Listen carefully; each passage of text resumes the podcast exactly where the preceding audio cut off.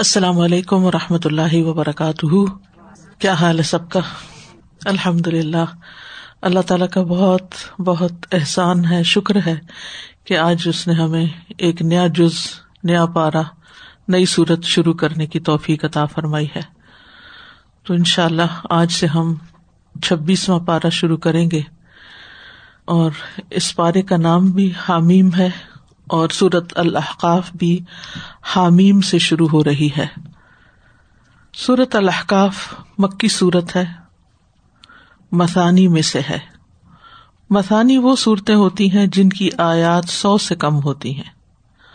ان کو باتکرار پڑھا جاتا ہے۔ اس لیے ان کو مسانی کہا جاتا ہے۔ سورت الحقاف حوامیم میں سے ہے۔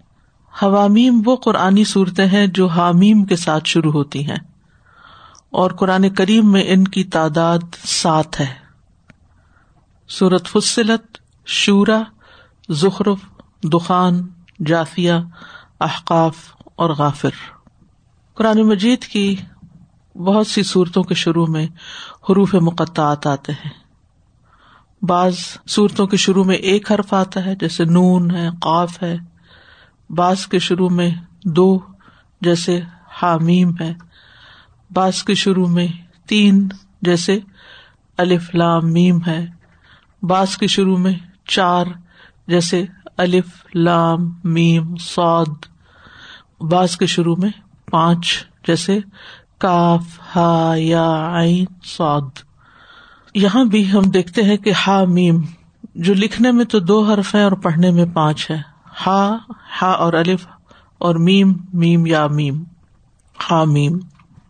تمام حامیم صورتیں جو ہیں، یہ مکی صورتیں ہیں۔ اور مکی صورتوں کا مطلب یہ ہے کہ وہ جو ہجرت سے پہلے نازل ہوئی نبی صلی اللہ علیہ وسلم پر مکہ مکرمہ میں۔ اور پھر ان تمام صورتوں میں حامیم کے کلمے کے بعد قرآن کریم کی قدر و قیمت کو بیان کیا گیا ہے۔ جیسے سورت دخان میں ہے ول کتاب المبین۔ احقاف میں ہے، تنزیل الکتاب من اللہ العزیز الحکیم۔ اور اسی طرح الجاسیہ میں بھی بین ہی یہی، تنزیل الکتاب من اللہ العزیز الحکیم۔ یہ صورتیں چند صفات اور اغراض اور مقاصد کے مجموعے میں مشترک ہیں۔ حدیث سے بھی ہمیں ان کی فضیلت پتہ چلتی ہے۔ محلب بن نبی سفرا کچھ لوگوں سے روایت کرتے ہیں جنہوں نے نبی صلی اللہ علیہ وسلم سے سنا۔ آپ فرما رہے تھے اگر رات میں دشمن تم پر حملہ کرے تو تم حامیم لا سرون کہو۔ حامیم مدد نہیں کیے جائیں گے، ان کی مدد نہیں ہوگی۔ اس صورت کی آیات کی تعداد پینتیس ہے اور ترتیب کے اعتبار سے یہ چھیالیس نمبر پر ہے فورٹی سکس نمبر صورت ہے۔ اور یہ سورت الجاسیہ جو اس کے فوراً پیچھے ہے، اس کے بعد یہ نازل ہوئی۔ اور جہاں تک اس کا نام احقاف ہے، تو یہ اد انضر قوم بالاحقاف، جو اس میں ایک آیت آتی ہے، اس سے یہ نام لیا گیا ہے۔ احقاف کا لفظ جو ہے، یہ حکف کی جمع ہے، اسم جمع ہے بیسیکلی یعنی حکف کے کلمے کی جمع ہے۔ اور احقاف کا مطلب ہوتا ہے ریت کے بڑے بڑے بل کھاتے ہوئے ٹیلے سینڈیونس یہ ساؤتھ آف اریبیا میں یہ جگہ تھی، جو قوم ہود تھی، جس کی طرف یہاں اشارہ کیا گیا ہے۔ اور یہ ڈیونز اتنے اونچے تھے کہ سی لیول سے ون تھاؤزینڈ میٹر بلندی پر۔ اور یہ احکاف کا علاقہ کہا جاتا ہے کہ عمان اور یمن کے درمیان کا علاقہ ہے۔ عمان کا ایک کنارا عربین سی کی طرف لگتا ہے اور یمن خلیج ادن کے پاس تو یہ اس کے درمیان کی جگہ ہے۔ اس علاقے میں ریت ہی ریت ہے۔ نائنٹین ایٹی نائن میں کچھ چیزیں یہاں پر ڈسکور کی گئی ہیں۔ لیکن بہت بڑا علاقہ ابھی بھی ریت کے نیچے دبا ہوا ہے۔ تو گویا احکاف ایک جگہ تھی جہاں قوم آد کے گھر تھے۔ اللہ تعالیٰ نے ان کو ان کی سرکشی اور ظلم و زیادتی کی وجہ سے ہلاک کر دیا تھا۔ تو قوم آد ان ٹیلوں کے پاس ان کے درمیان میں رہائش رکھتے تھے۔ لیکن یہ علاقہ بذات خود بہت سرسبز تھا۔ باغات تھے یہاں پر۔ ارم ازات العماد جس کو کہا جاتا ہے۔ اور یہ عمارتیں بنانے میں بہت مشہور تھے۔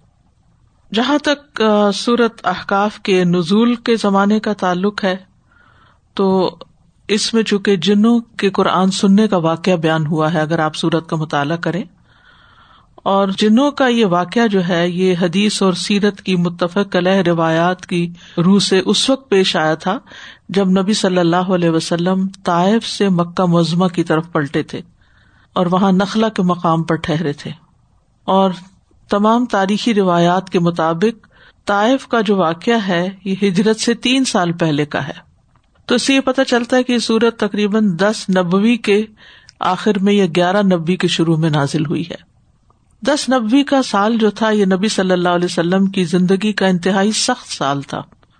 تین برس سے قریش کے تمام قبیلوں نے مل کر بنی ہاشم اور مسلمانوں کا مکمل مقاطع کر رکھا تھا۔ حضور صلی اللہ علیہ وسلم اپنے اصحاب کے ساتھ شیب ابی طالب میں محسور تھے۔ شیب ابی طالب مکہ مزمہ کے ایک محلے کا نام ہے۔ یعنی ایک لوکیلٹی ہے مکہ میں، جس میں بنی ہاشم رہتے تھے۔ تو شیب عربی زبان میں گھاٹی کو کہتے ہیں۔ تو یہ محلہ جو تھا، یہ جبل ابو قبیس جو تھا، اگر آپ ایٹیز میں کبھی مکہ میں گئے ہوں، تو جبل ابی قبیس کے اوپر لکھا ہوا بھی ہوتا تھا اور وہاں سے ایک ٹنل گزر رہی تھی مینا وغیرہ کی طرف جانے کے لیے۔ تو اس طرف یہ ایک گھاٹی تھی جس میں بنو ہاشم آباد تھے۔ بنو ہاشم کے جو سردار تھے اس وقت وہ ابو طالب تھے۔ تو ان کے نام سے اس کو منسوب کیا گیا، شیب ابی طالب کہا گیا۔ نبی صلی اللہ علیہ وسلم کی پیدائش کا جو مقام ہے، معروف روایات کے مطابق وہ بھی اسی گھاٹی کے قریب ہے۔ اب اسے شیب علی یا شیب بنو ہاشم کہتے ہیں۔ یعنی اب یہ علاقہ جو ہے شیب ابھی طالب نہیں کہلاتا بلکہ شیب بنو ہاشم، کیونکہ بنو ہاشم یہاں رہا کرتے تھے۔ بہرحال یہ تو سائڈ نوٹ تھا۔ تو قریش کے لوگوں نے اس علاقے کو سیل کر دیا تھا، مکمل ناکہ بندی کر رکھی تھی لاک ڈاؤن کر دیا تھا۔ جہاں سے کوئی شخص نہ کچھ مکہ آ کے خرید سکتا تھا اور نہ کوئی وہاں جا سکتا تھا۔ حج کے زمانے میں صرف کچھ لوگ نکل کر خریداری کر سکتے تھے، لیکن جب اب ابو لہب کو پتا چلتا تو وہ ان کو منع کر دیتا، بیچنے والوں کو منع کر دیتا اور کہتا کہ میں زیادہ قیمت پر یہی سامان میں تم سے خرید لوں گا، لیکن تم ان لوگوں کو نہیں بیچو کہ یہ خرید نہ سکے یا اس کی اتنی زیادہ قیمت بتاؤ کہ یہ کچھ بھی خرید نہ سکے اسی وجہ سے مسلمانوں کو اس وقت بہت شدید غذائی قلت کا سامنا کرنا پڑا۔ جس کی وجہ سے حضرت خدیجہ بھی بہت بیمار ہو گئی، پتے کھانے تک نوبت آ گئی۔ اور یہ ایسے حالات تھے کہ جس میں بنو ہاشم کی کمر ٹوٹ گئی تھی۔ بہرحال دس نبوی میں یہ مقاطع جو ہے، یہ ختم ہوا۔ محاصرہ اسی سال ٹوٹا۔ اور اسی سال حضور صلی اللہ علیہ وسلم کے چچا ابو طالب وفات پا گئے۔ ابھی ایک مہینہ بھی نہیں گزرا تھا کہ آپ کی زوجہ محترمہ حضرت خدیجہ بھی وفات پا گئی۔ تو اس سے آپ اندازہ لگائے کہ آپ صلی اللہ علیہ وسلم پر یہ وقت کتنا سخت تھا۔ لیکن حیرت کی بات ہے کہ اسی دور میں جو قرآن نازل ہوتا ہے، اس میں ان واقعات اور حالات کا کسی قسم کا ذکر نہیں ہے جو عملی طور پر لوگوں پر تھے۔ ہاں قریش کا جو اعراض تھا اور وہی کو نہ ماننا تھا اور کتاب کو جٹلانا تھا اور سخت تکبر کا مظاہرہ تھا، اس کا ذکر کیا گیا ہے۔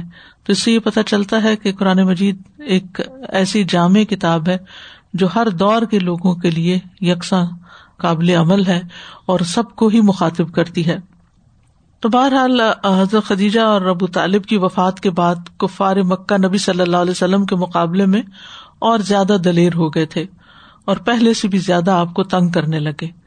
حتیٰ کہ آپ کا گھر سے باہر نکلنا بھی مشکل ہو گیا۔ ایک روز قریش کے اوباشوں میں سے ایک شخص نے آپ کے سر پر برسر بازار مٹی بھی پھینک دی تھی۔ یعنی حالات بہت ہی تنگ ہو گئے تھے۔ تو انہیں حالات میں پھر آپ طائف تشریف لے گئے تھے۔ اور وہاں جا کر ان کے سرداروں کو، اسلام کی دعوت دی لوگوں کو، لیکن ان میں سے کوئی بھی نہ مانا۔ حتیٰ کہ جب آپ نے واپسی کا سفر اختیار کیا اور گئے بھی پیدل تھے، کوئی سواری بھی نہیں تھی آپ کے پاس۔ اور واپسی پہ بھی پیدل ہی آ رہے تھے۔ تو جن لوگوں نے خود ماننے سے انکار کیا، انہوں نے صرف انکار ہی نہیں کیا، بلکہ آپ کے پیچھے ایسے گنڈوں کو لگا دیا جنہوں نے آپ کے اوپر پتھر برسائے، جس کی وجہ سے آپ کا جسم لہو لوہان ہو گیا اور آپ کے پاؤں میں خون جم گیا۔ اور پھر وہ سارا واقعہ آپ جانتے ہیں کہ کس طرح اللہ تعالیٰ نے جبریل علیہ السلام کو بھیجا۔ جبریل علیہ السلام آئے تھے اور کہا کہ پہاڑوں کے فرشتے نے آپ کو سلام کہا ہے، اور اگر آپ چاہیں تو یہ دونوں طرف کے پہاڑ جو ہیں، یہ باہم ایک دوسرے سے ٹکرا دیے جائیں کہ یہ لوگ ختم ہو جائیں یا یہ کہ ان پہاڑوں کے، ان لوگوں کے اوپر الٹ دیا جائے۔ بہرحال، آپ نخلا کے مقام پر ٹھہرے اور بہت پریشان تھے کہ اب واپس مکہ کیسے جائیں۔ طائف میں تو جو گزری سو گزری، اور یہ خبریں مکہ تک بھی پہنچ چکی ہوں گی۔ تو کفار پہلے سے بھی زیادہ دلیر ہو گئے ہوں گے کہ اب انہیں کہیں اور بھی پناہ نہیں ملی۔ تو انہیں دنوں میں جب آپ نخلا میں ٹھہرے ہوئے تھے تو رات کو قرآن کی تلاوت فرما رہے تھے، تو جنوں کا ایک گروہ جو تھا اس کا گزر ادھر سے ہوا۔ انہوں نے قرآن سنا، ایمان لائے اور واپس جا کر اپنی قوم میں اسلام کی تبلیغ شروع کر دی۔ تو اس سے اندازہ ہوتا ہے کہ اگر حالات ایک جگہ بہت تنگ ہو جائیں تو بھی کبھی مایوس نہیں ہونا چاہیے۔ ان نمالسری یسرا، وہیں سے خیر پوٹ نکلتی ہے۔ تو بہرحال ان حالات میں یہ صورت نازل ہوئی۔ اور ہم صورت کے مضامین میں دیکھیں گے کہ کس طرح زبردست انداز سے اہل مکہ کو سب سے پہلے اور اس کے بعد دنیا کے تمام لوگوں کو اللہ کی عبادت کی دعوت دی جا رہی ہے۔ اس صورت کے جو عمومی طور پر اغراض و مقاصد ہیں وہ وہی ہیں جو اس گروپ کی صورتوں کے ہیں حوامیم کے۔ اس میں ایک طرف تو قرآن کے معجزہ ہونے پر دلیل ہے، پھر کائنات کی نشانیوں کی بات ہے، پھر اعمال کا بدلا ملنے کی بات ہے۔ اور قبروں سے اٹھائے جانے کے بعد جزا و سزا سے متعلق بات کی گئی ہے۔ اس میں الوحیت پر بات بھی ہے، رسالت پر بات بھی ہے، آخرت پر ایمان پہ بات بھی ہے۔ اس کے علاوہ اس میں والدین اور اولاد کا معاملہ بھی ڈسکس کیا گیا ہے۔ بہرحال صورت الحکاف کے بارے میں یہ بھی آتا ہے کہ عبداللہ رضی اللہ عنہ سے مربی ہے کہ میں نے ایک آدمی کو صورت احقاف کی تلاوت کرتے ہوئے سنا۔ وہ ایک مختلف طریقے سے اس کی کراط کر رہا تھا۔ دوسرا دوسرے طریقے سے پڑھ رہا تھا جو پہلے سے مختلف تھا اور تیسرا تیسرے پر یعنی حروف کا جو اختلاف۔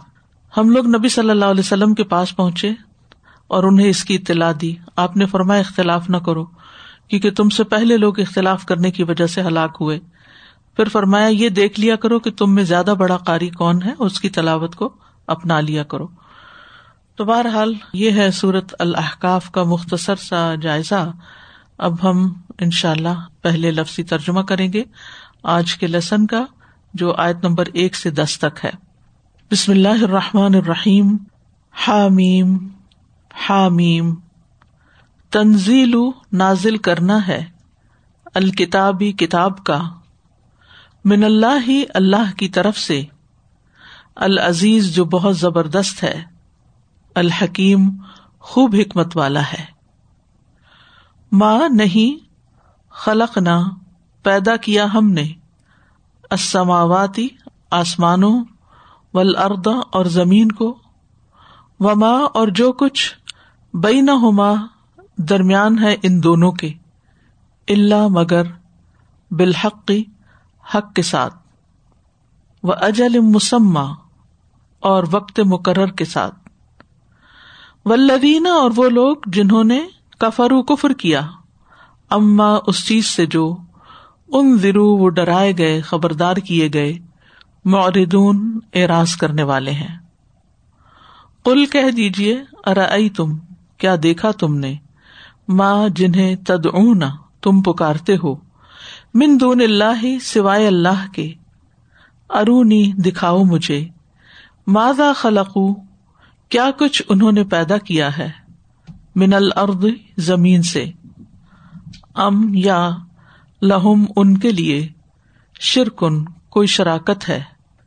پس سماواتی آسمانوں میں۔ ایتونی، لاؤ میرے پاس بے کتاب کوئی کتاب۔ من قبل لہذا اس سے پہلے کی۔ او یا اثارتن، باقی ماندہ۔ من علم علم میں سے۔ ان اگر کن تم ہو تم۔ صادقین سچے۔ و من اور کون ادلو زیادہ گمراہ ہے، ممن اس سے جو ید او پکارتا ہے، من دون اللہ اللہ کے سوا۔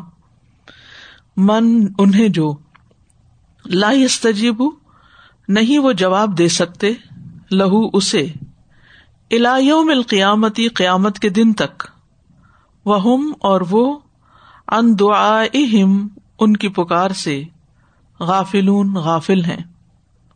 وہ ادا اور جب حشر اناسو جمع کیے جائیں گے لوگ، کانو ہوں گے وہ، لہم ان کے لیے آدا ان دشمن۔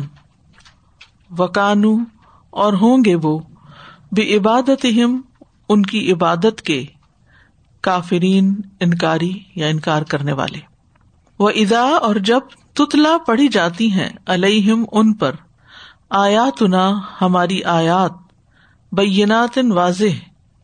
اعلی کہا الدینہ انہوں نے جنہوں نے کفر و کفر کیا للحق کے حق کے بارے میں۔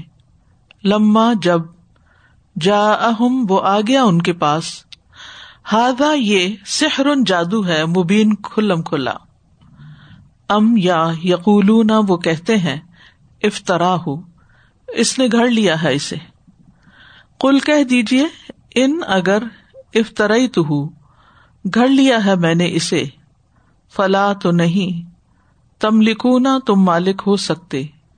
لی میرے لیے، من اللہ ہی اللہ سے شعی ان کسی چیز کے۔ ہوا وہ عالم زیادہ جاننے والا ہے بیما اسے جو تفیدون تم مشغول ہوتے ہو فی ہی جس میں۔ کفا کافی ہے بھی اس کا۔ شہیدن گواہ ہونا۔ بینی درمیان میرے و بین کم اور درمیان تمہارے۔ وہ ہوا اور وہی ہے الغفور، بہت بخشنے والا۔ الرحیم، نہایت رحم کرنے والا۔ کل کہہ دیجیے ماں نہیں کن تو میں ہوں۔ بد ان نیا، انوکھا، نرالا۔ منر رسولی رسولوں میں سے۔ و ماں اور نہیں، ادری میں جانتا۔ ماں کیا یوف آلو کیا جائے گا۔ بی، میرے ساتھ۔ ولا اور نہ، بکم، تمہارے ساتھ۔ ان نہیں اتب میں پیروی کرتا۔ اللہ مگر۔ ماں اس کی جو یو ہا وہی کی جاتی ہے۔ الیا میری طرف۔ و ماں اور نہیں، انا، میں اللہ مگر نذیر ان ڈرانے والا، مبین، کھلم کھلا۔ کل کہہ دیجیے ارا تم کیا دیکھا تم نے؟ ان اگر کانا ہے وہ، من ان دلہ ہی اللہ کی طرف سے۔ وہ کفر تم بھی اور کفر کیا تم نے ساتھ اس کے؟ وہ شاہدہ اور گواہی دے چکا۔ شاہد ان ایک گواہ بنی اسرائیلا بنی اسرائیل میں سے اللہ مسلی ہی اس جیسے کلام پر فا منا پس وہ ایمان لے آیا وسطبر تم اور تکبر کیا تم نے۔ ان اللہ بے شک اللہ لا دی نہیں ہدایت دیتا۔ القوما ان لوگوں کو الظالمین، جو ظالم ہے اعوذ باللہ من الشیطان الرجیم۔ بسم اللہ الرحمن الرحیم حمیم تنزیل الكتاب من اللہ العزیز الحکیم ما خلقنا السماوات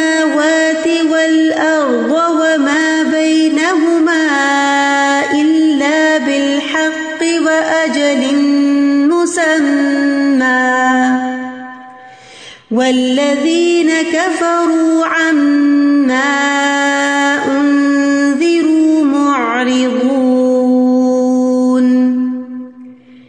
قل أرأيتم ما تدعون من دون الله؟ أروني ماذا خلقوا من الأرض؟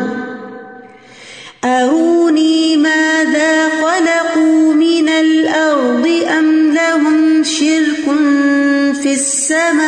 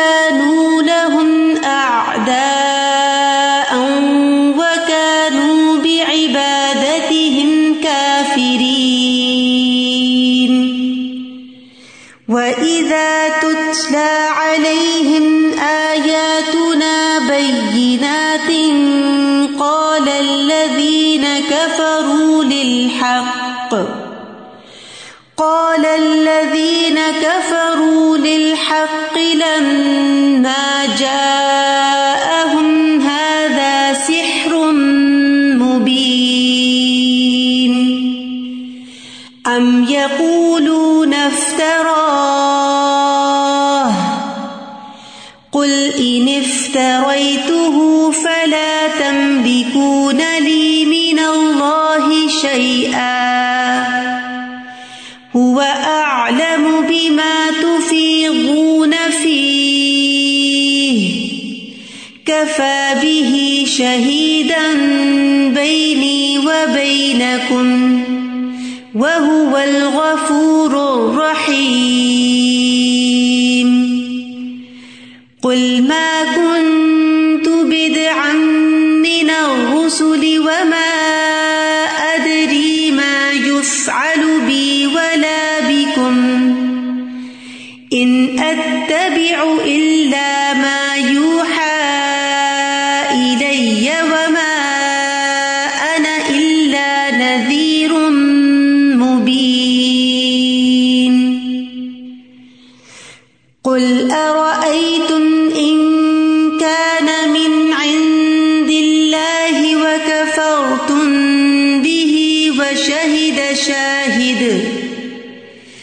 وشهد شاهد من بني إسرائيل.